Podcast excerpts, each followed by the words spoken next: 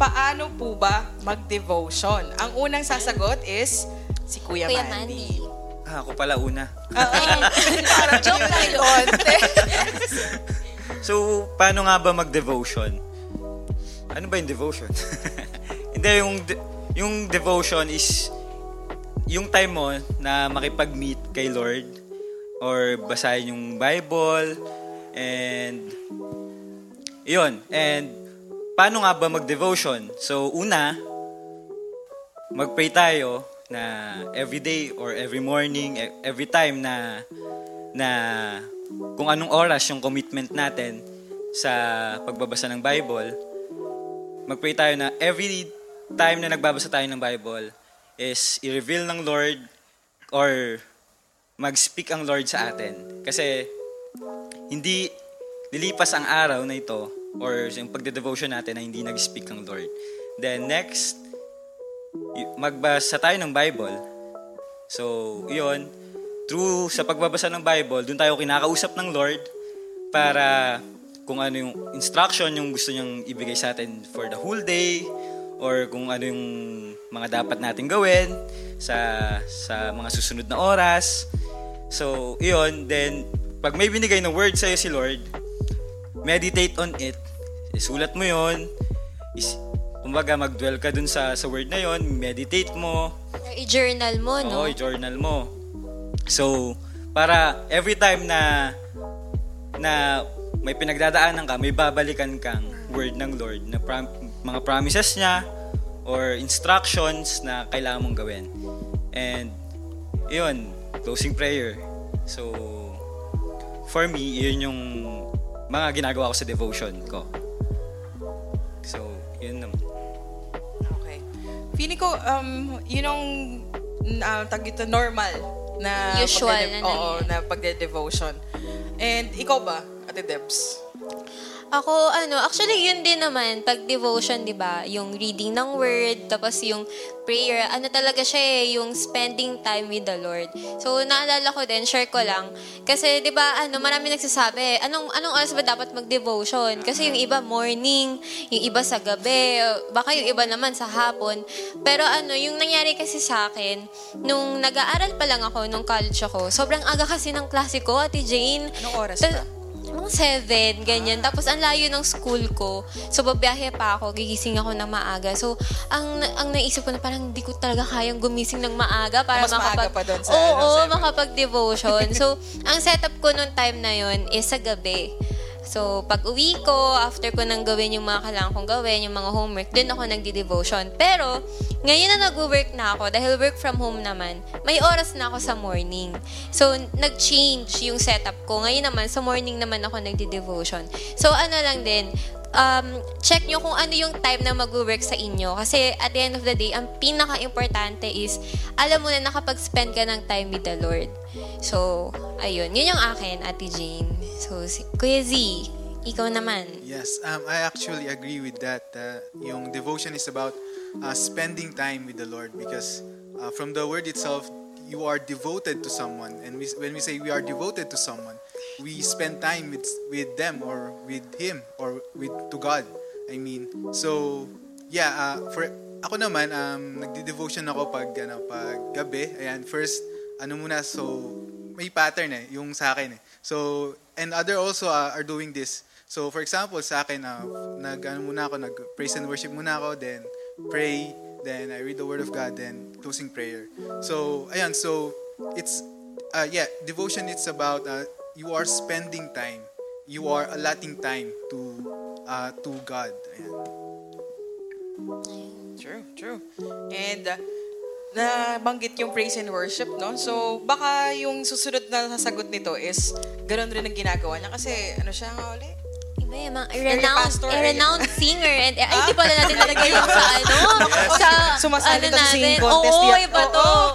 Nationwide. Yun, ako. ano daw? Invento na lang pala. Oo, baka sabihin ng mga Mali-mali tao. na yung- Baka i-search bigla yung pangalan. Kaya nga. I-google. Wag ka magkalala, lalagyan natin sa Google mamaya. Ayun, Edit so, yung Wikipedia. Oo, lalagyan natin kung ano-ano. So, ikaw, Ate Aiza, paano po ba mag-devotion? Okay. para akong katulad ni Ate Debs. Before, night shift kasi ako.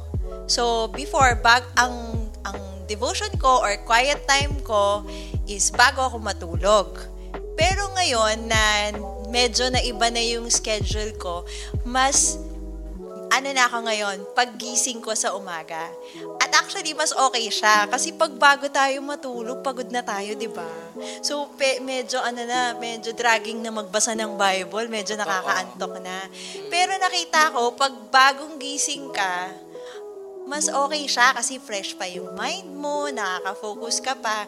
Pero ito, practical tip lang for pag nagde-devotion tayo, naging practice ko siya na paggising ko sa umaga, hindi ako nag-open ng kahit anong gadget. Kasi once na i-open natin yung gadget, lalo na yung messenger, naku, pag Totoo, naumpisahan na yan, wala na. Kasi na, naunahan na siya ng mga concerns, ng mga errands na mga kailangan gawin for the day. So, practical tip siya na pagkising nyo ka um- sa umaga, mag good morning na kayo agad kay God, okay na naman magbukas ng cellphone para ako, binubuksan ko yung phone ko para tumingin sa oras. Then after that, off na, off yung wifi para walang walang pumasok na kahit anong mga messages. And then, start na agad ako ng devotion. So normally, ang ginagawa ko, bago ako, hindi kasi, well, yung iba gumagamit, di ba, ng mga ano, ng mga devotionals, ng mga Daily Mga- bread, mga or daily bread, or atmos to the highest, mga ganyan. Ako, random ako. Kasi feeling ko mas kinakausap ako ni God pag ganun eh. Kasi parang, ano siya, hindi siya nakaprogram. So, pag inopen ko yung Bible, oh, si God talaga to. Parang ganon. So, ang ginagawa ko, bago ko i-open yung Bible, nagpi-pray muna ako na, Lord, ano bang gusto mong sabihin sa akin for today? Or sometimes, nag, minsan kasi depende. inu- Inuumpisahan ko ng prayer and then after that, saka ako mag-open ng Bible. Pero most of the time, nag-open muna ako ng Bible.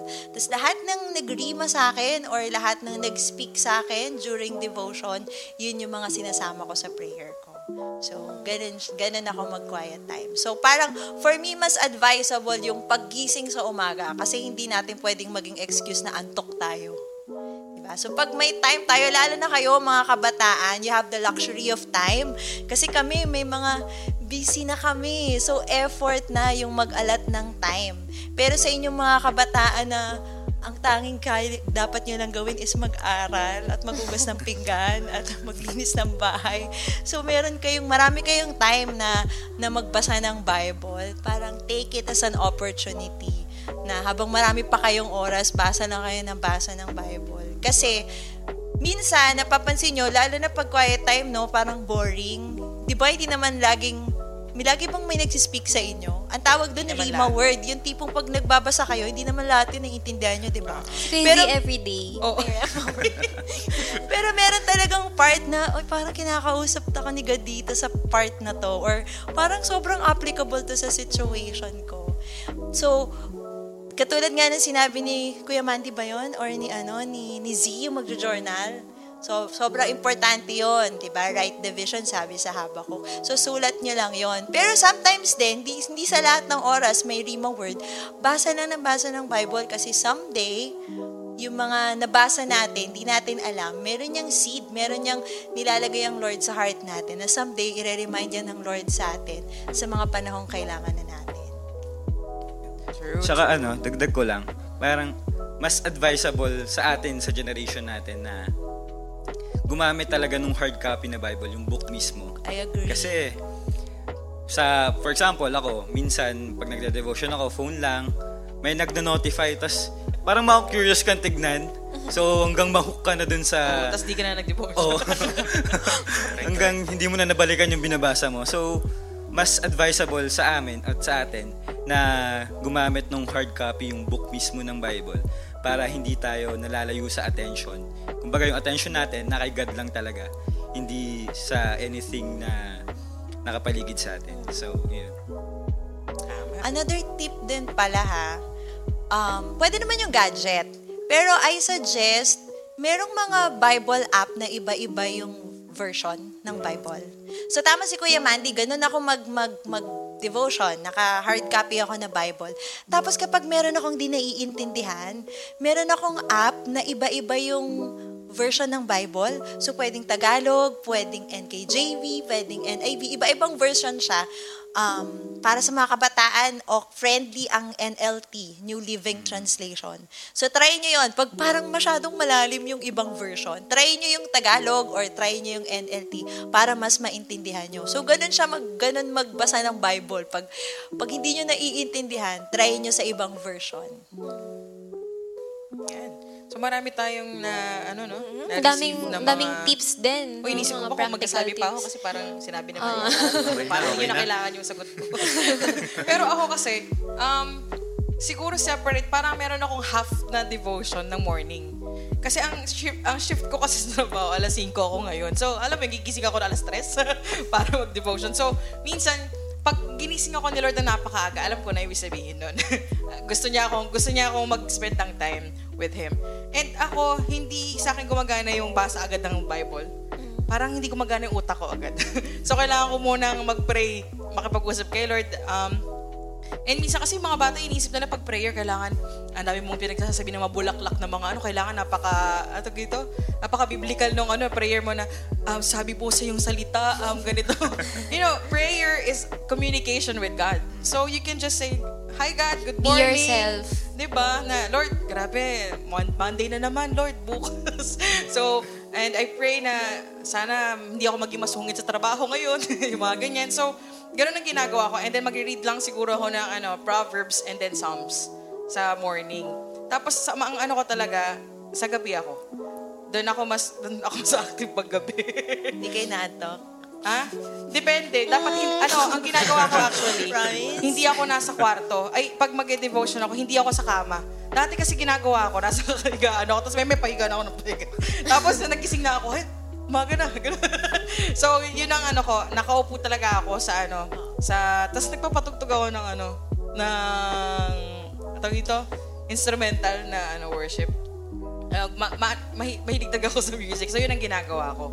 And yun nga, yung sinasabi nila na magandang, wag muna, maganda yung tip na binigay ni Ate Aiza, na wag talagang magte-turn on ng, ng mga apps. Gadgets. Oo, kung pwede. Ginawa ko talaga yun yung kasi ang dali ko ma-distract sobra. Pag may nakita ko notification na ano, commented on your ano, ay, titignan ko ba? Tapos makikita ko nag-scroll na ako. Ganyan. So, yun, um, turn off mo talaga yung wifi. Tapos you really have to, ano, kasi kailangan mong ilabanin yung distractions. Um, ano yun eh, syempre, itatry ng kaaway talaga na kunin yung attention mo, lalo na kasi gusto mo mag-spend ng time with the Lord. So, you have to, laging may way. Alam mo yun, kung gusto mo, di ba, laging may paraan. Kung ayaw mo, ang dami talagang reasons, ang dami ano eh, ang dami ko kasing gagawin. Pero if you look at your time, your schedule, mas marami kang time mag- manood ng TikTok, di ba? Or mag-scroll sa Facebook, yung inispend mo doon, eh di sana inispend mo na lang with the Lord. So hindi mo pwedeng sabihin wala kang time. Lalo na kayong mga youth, ah, anong walang time? so, meron kayong time, ayaw nyo lang gumawa ng time. You know, eh, it's ano eh, it's, it's true. And um, alam nyo naman sa sarili niyo yun. So, make ways to um, really spend some time with the Lord. Sabi nga ni Kuya Z, devote um, some of your time. Ano ba naman yung isa or dalawang oras, di ba, Ate Debs, na mag-spend kayo with the Lord?